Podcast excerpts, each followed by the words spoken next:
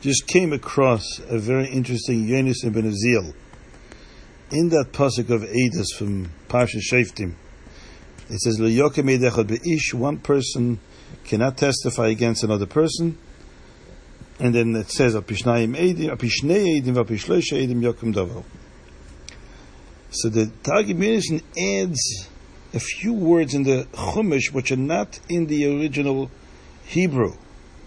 It says, "Leiskayim sada dechad b'gvar," which is translation "Yokem edechad beish." And then he says, "Al meimro da Hashem hu lispero al tumrayo."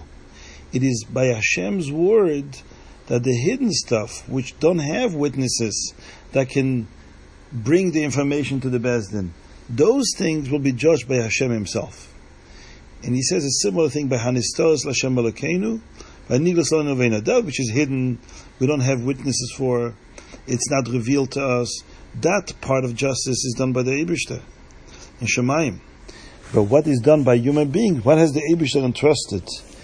Whom did he entrust it to?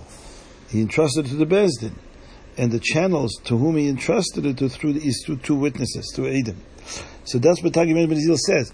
You should know, you need two witnesses.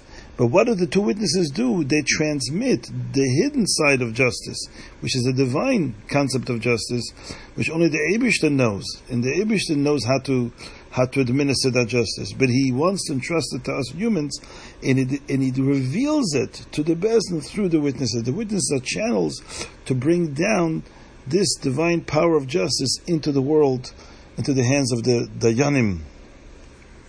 This is very similar to what the Ohr HaChaim says in Parashas Mishpatim, that Leisaso Aval Ba Mishpat, that the Beis Din should not do any evil and shouldn't corrupt Ba Mishpat, in the justice. Why Ba? In the, in something that's already exists before. The means the definite article. So the Ohr HaChaim says that there is already a system of justice in Shemaim, and mitzad that order of justice, it is already preordained who should get what and who should not get. And the Dayanim were entrusted to actualize that heavenly, celestial order of justice into the real world, begashmis. The Eibishter wanted human beings to be shutfim, partners with him, in actualizing that which is already preordained in Shemaim. There's a mishpat in Shemaim. That mishpat has to come down ba'oretz, and it's done. Witnesses are the channels that transmit from the heavens, from Hanistoris, from the worlds of the mysterious world of Shemaim, into the Beis Din, and the Beis Din actualize it here on the earth, and you can actually do justice through human hands. So this is the deeper concept of justice and the deeper concept of edim and witnesses.